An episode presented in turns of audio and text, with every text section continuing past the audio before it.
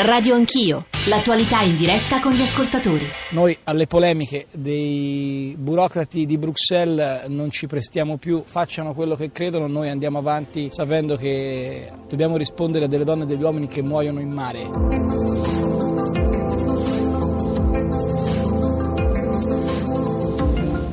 Che noi, il governo italiano, le sue domande le ha fatte con garbo, eh? ne ha fatto oggetto di polemica politica pubblica nei confronti dell'Unione Europea, ma voi pensate che questi si fanno prendere a schiaffi e stanno zitti? No, rispondono allo stesso modo. Stiamo alla sostanza, la sostanza è che abbiamo chiesto una flessibilità nella cornice delle regole e l'avremo. Renzi abusa del deficit per comprarsi il consenso e più l'Europa lo bastona e più lui risponde con logiche e argomentazioni inaccettabili. E io certo non penso che per essere credibili in Europa si debba sempre dire di sì alle richieste degli altri ignorando di far parte di una grande comunità che si chiama Italia. Renzi mi sembra come Fantozzi che dice prima di entrare nell'ufficio del mega direttore galattico adesso gliene dico io quattro, poi appena entra il mega direttore dice si segga ma non c'è la sedia, si segga e si siede. In Europa è vero che lui vuole rottamare l'Europa, ma il rischio è che l'Europa rottami lui. Non prendiamo lezioncine da nessuno dei nostri amici europei. Il tempo in cui da Bruxelles ci dicevano cosa fare e cosa no è finito. Sono le 8.37, buongiorno da Radio Anch'io, buongiorno a Giorgio Zanchini, bentornati all'ascolto della nostra trasmissione. Sono giorni, come sapete, molto tesi, talmente tesi che in molti diverse autorità istituzionali stanno cercando di gettare acqua sul fuoco. Anche oggi i giornali eh, sono pieni di analisi sul rapporto tra Roma e Bruxelles. Basterebbe citare il titolo dell'unità di oggi, sulla testa, ma anche l'apertura del nostro GR1 in cui si dava conto delle dichiarazioni delle ultime ore. Qual è? Quali sono i nodi? L'Italia è convinta di avere le carte in regola per ottenere più flessibilità. Ricorderete le parole di Padoan, abbiamo tutto il diritto, fate presto, non fateci aspettare sino ad aprile, anticipate la risposta perché i mercati non attendono. E poi forse l'altro vero tema, che è quello della clausola migranti, è che cosa vorrebbe Renzi, il governo italiano, che vengano scorporati dal calcolo del deficit nell'ambito del patto di stabilità i 3,2 miliardi spesi dal nostro paese per la gestione dei migranti dall'inizio della crisi libica.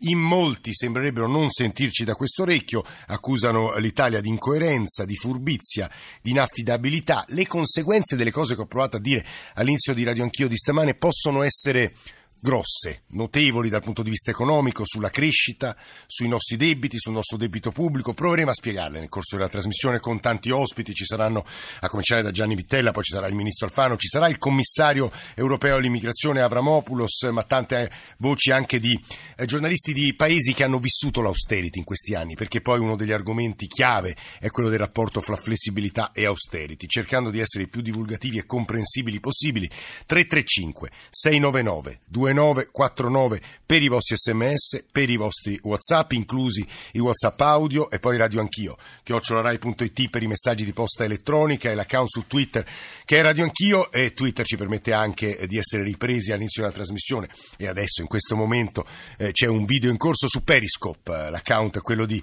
Radio 1. Io saluto i nostri due primi interlocutori, eh, Gianni Pittella, Presidente del gruppo dei socialisti a Bruxelles dell'Europarlamento. Pittella, buongiorno e benvenuto Presidente. Buongiorno a tutti. E Anna Maria Corazza Bildt, eurodeputata svedese eh, del Partito Popolare Europeo, cioè il eh, gruppo, il movimento al quale fa capo Juncker che in questi giorni, come sapete, ha avuto degli scambi, anche se ieri ha gettato un po' d'acqua sul fuoco, come provava a dire all'inizio, degli scambi piuttosto accesi con il nostro Presidente del Consiglio. Anna Maria Corazza Bildt, benvenuta, buongiorno. Buongiorno, buongiorno, allora, ciao Gianni. Eh, Ciao, sì, perché ciao, è italo-svedese, questo si sarà capito. Italiana puro sangue. eh, Italiana puro sangue che ha sposato uno svedese e quindi, eh, però è stata eletta eh, come nell'Europarlamento in Svezia e questo è un elemento importante, ma soprattutto è importante il dato del PPE perché ci aiuterà a capire anche la posizione di particolare durezza eh, di Manfred Weber eh, che in questi giorni è stato forse il più, il più acuminato nelle critiche al nostro governo. Eh, Pittella, io vorrei più che mettere l'accento su una specie di eh, nazionalismo di ritorno sul quale eh, sta battendo molto eh, Ita- insomma, il- il- l'accento il nostro Presidente del Consiglio, su un tema che stamane sui giornali c'è. Siete isolati, siete incoerenti, anche la Francia e la Gran Bretagna rischiano procedure di infrazione o hanno subito procedure di infrazioni ma non alzano la voce di continuo. In realtà la grande preoccupazione di Renzi è il debito pubblico e quindi è un'espressione di debolezza quella che state mettendo in atto e in campo in questi, in questi giorni. Pittella. Ma assolutamente no, perché la questione non è eh, un, eh, diciamo, un, litigio o una trattativa pure semplice tra il governo italiano e la Commissione europea. La questione politica è stata posta all'inizio di questa legislatura quando abbiamo oh, votato la Commissione Juncker e abbiamo detto l'austerità fa male, dobbiamo in qualche modo limitare l'austerità, a farla accompagnare dà eh, possibilità di investimenti per sostenere la crescita e la creazione di posti di lavoro. Ecco dove nasce la flessibilità, altrimenti i eh, cittadini che ci ascoltano non capiscono che è questa flessibilità.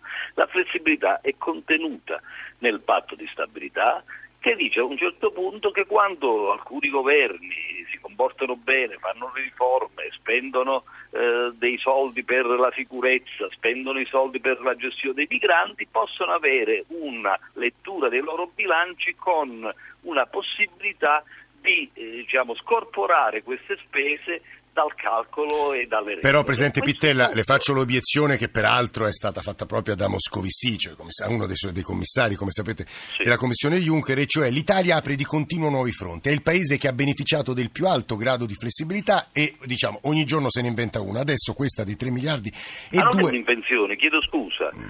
Eh, Moscovici innanzitutto ha, ha, diciamo, ha, precisato le sue parole perché erano state fraintese dai giornalisti, c'è una nota ufficiale di Moscovici, primo.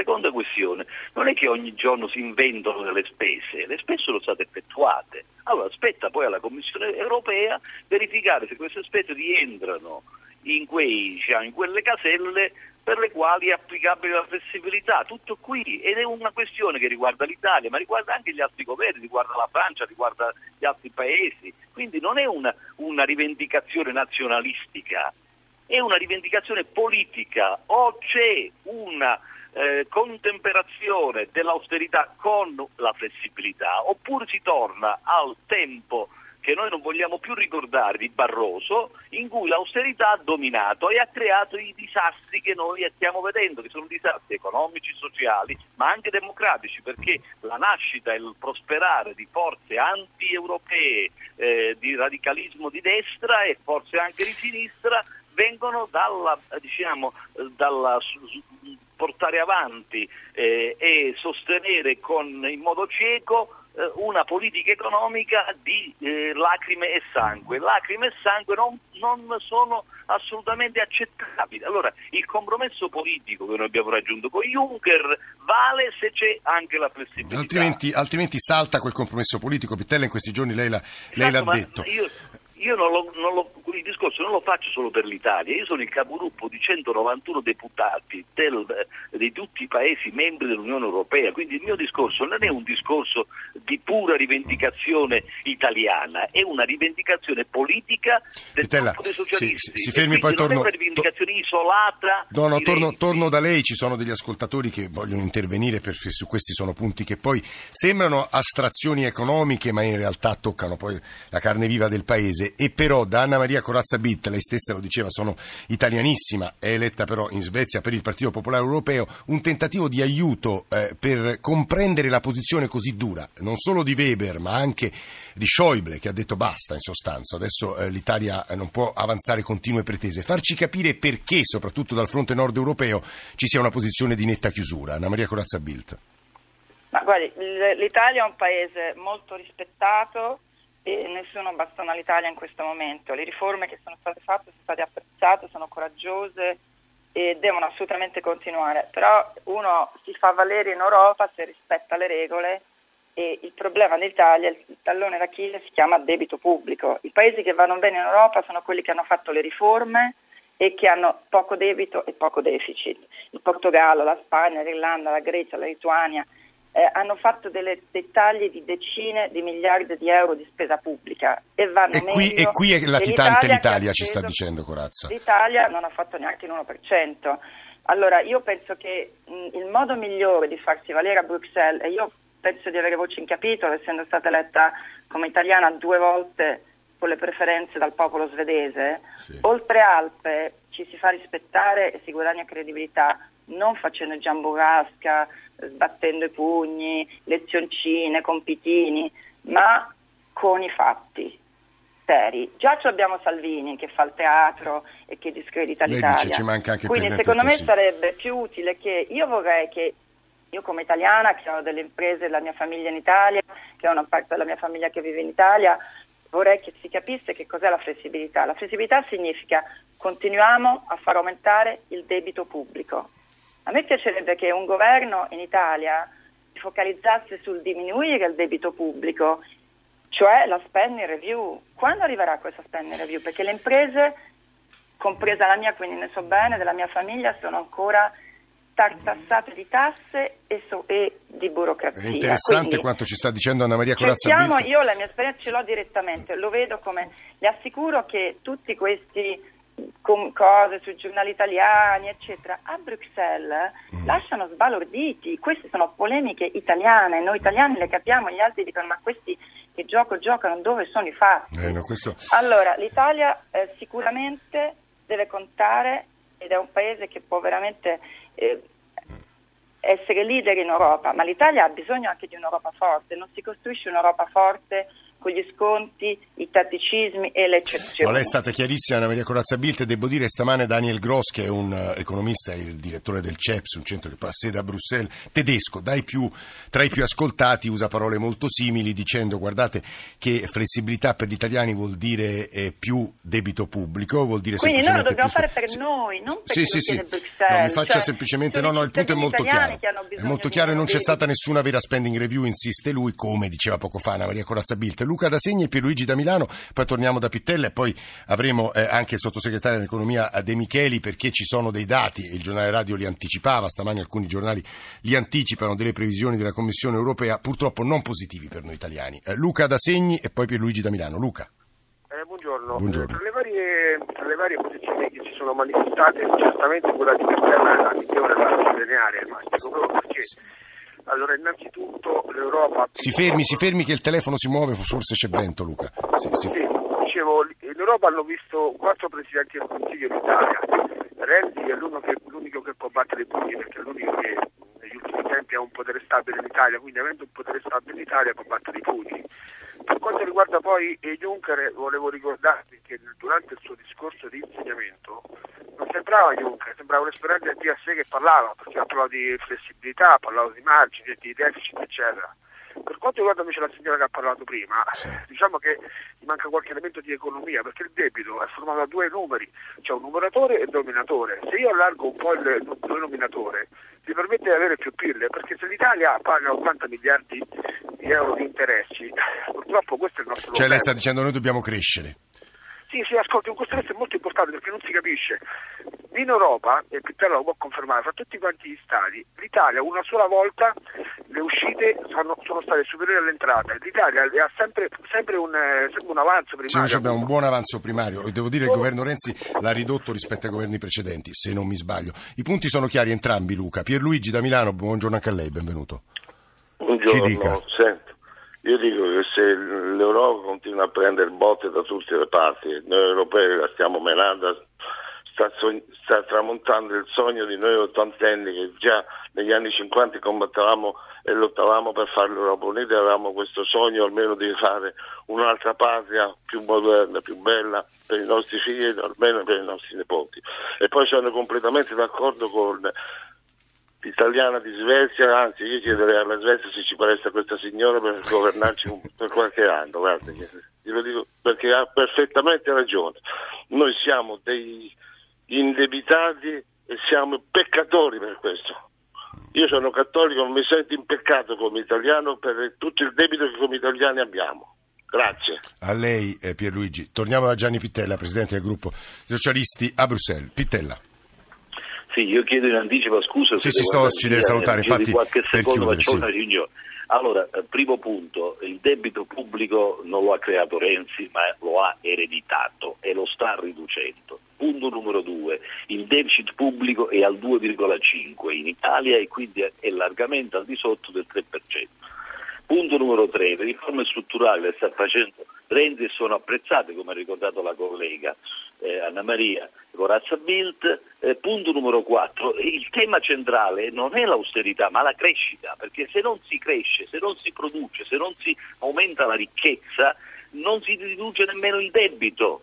Questo è stato chiarito da tutte le, le, procedure, da tutti gli sviluppi economici e macroeconomici di tutti i paesi europei. Quindi ci, bisogna fare le riforme strutturali, ma bisogna anche fare gli investimenti per la crescita, bisogna far respirare l'economia, bisogna ridurre il dramma sociale che c'è. Questa per noi è l'emergenza. Non è una questione soltanto di rivendicazione nazionale, è una rivendicazione politica. Noi non vogliamo scasciare l'Europa, anzi la vogliamo salvare cambiandola nel midollo. E nel midollo c'è anche la politica economica, c'è anche il tema dei rifugiati, c'è anche il tema della sicurezza, c'è anche il tema del ritorno a quei valori su cui si fonda l'Unione Europea e uno di quei valori è la solidarietà e solidarietà significa solidarietà verso i migranti e solidarietà verso le, i ceti più deboli delle popolazioni. Non si può fare una politica per i ceti più deboli della popolazione se stai con, con, la, con la corda al collo di una regola che ti impedisce assolutamente di spendere per aiutare i più deboli. Ecco perché noi rivendichiamo la flessibilità. Pittella, eh, Gianni Pittella, grazie. Vi dicevo che ci stava ascoltando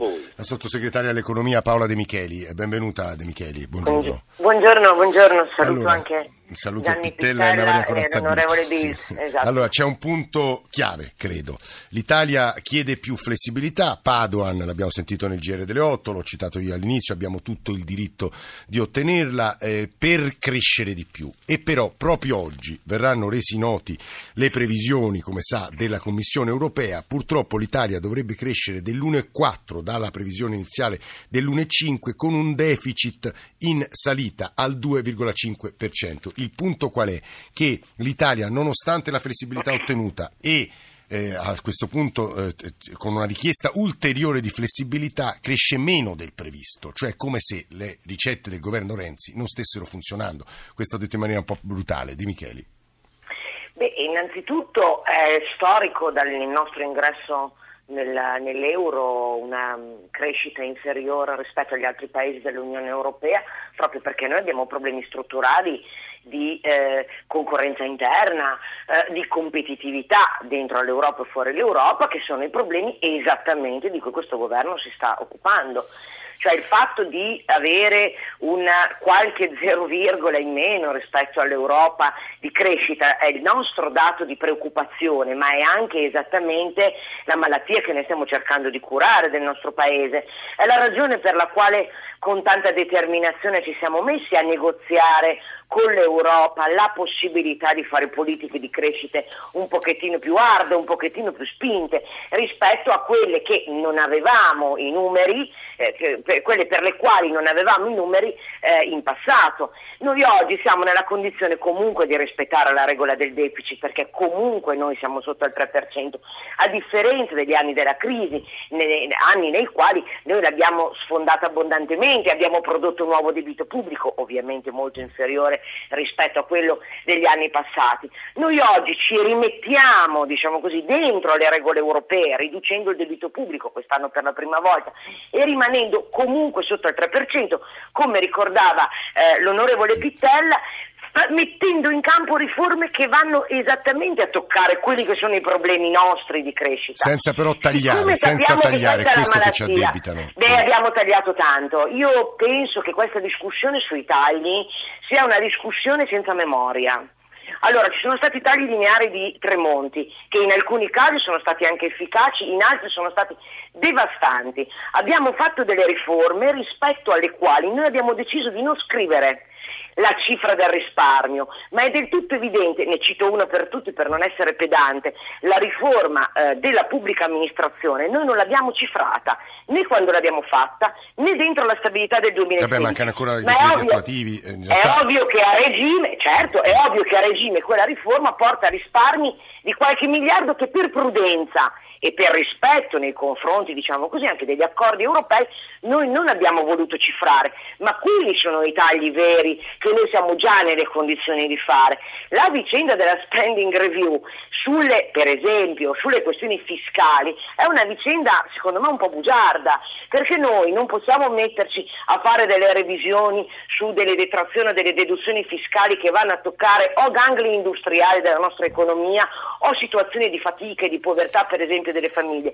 Anzi, quella tipologia di tagli che ci, vengo, che ci viene chiesta, io credo che debba essere um, di gran lunga ristrutturata anche nella sua richiesta, cioè noi dobbiamo metterci magari a fare più equità sulle detrazioni Paola De Micheli, mi, mi, permetta soltanto di, di, rivolgere un'ultima domanda ad Anna Maria Corazza Bilt, ricordando sì. agli ascoltatori peraltro che il tema della flessibilità e dell'austerità è un'analisi di quei paesi che la, l'austerità l'hanno sperimentata verrà da noi affrontato tra le 9 e le 9 e mezzo, però la domanda in realtà è più una ripresa di quanto appena detto da De Micheli e da Pittella. Anna Maria Corazza Bilt l'hanno convinta? Assolutamente no. Io vorrei anche dire che noi vogliamo una, una commissione più politica, sburocratizzata, trasparente, meritocratica. Io ne ho parlato questa settimana stessa a Strasburgo col Presidente Juncker. È una grossa volontà del PPE e del Parlamento e sicuramente alcuni funzionari a Bruxelles dovrebbero un attimo ridimensionare il loro ruolo. Però l'Italia deve fare riforme per sé, per i suoi cittadini e se il governo italiano occupasse più tempo a fare la spending review invece che a far chiedere l'elemosina a Bruxelles, dove non scucirà niente finché non presenterà dei fatti e delle cifre, per noi cittadini italiani sarebbe meglio. Cioè lei ci sta dicendo che Il in realtà la domanda di flessibilità nessuno. sulla clausola migranti non la otterremo? Cioè, allora, vediamo, a primavera qualche cosa sarà. Tenga presente che tra l'altro un paese come la Svezia che in paragone con l'Italia riceve circa un milione di eh, di, sì, sì, sì. di, rifugiati, 33.500 bambini non accompagnati, non essendo parte dell'EGNO non ha avuto una lira, niente, ha speso tutto da sola. Quindi l'Italia che fa continuamente la vittima, a me non piace paragonare io vorrei anche dire che l'operazione Mare Sicuro è eccezionale, sta facendo eh, su, un, guardi, Anna Maria Corazzabetti, e, que- e dell'operazione Mare Sicuro di quanto è costata, se sia considerabile un una tantum o no, perché questo è il motivo del contendere, parleremo tra le nove e mezzo e le dieci. Eh, non eh. c'entra niente con la Turchia. Anna Maria Corazza Bilt, grazie, Paola De Micheli, grazie davvero, stiamo dando la linea al GR per le ultime notizie. Adesso focus, austerità, flessibilità e poi parleremo della clausola migranti e quindi di migrazioni. Ci risentiamo tra pochissimo qui in diretta.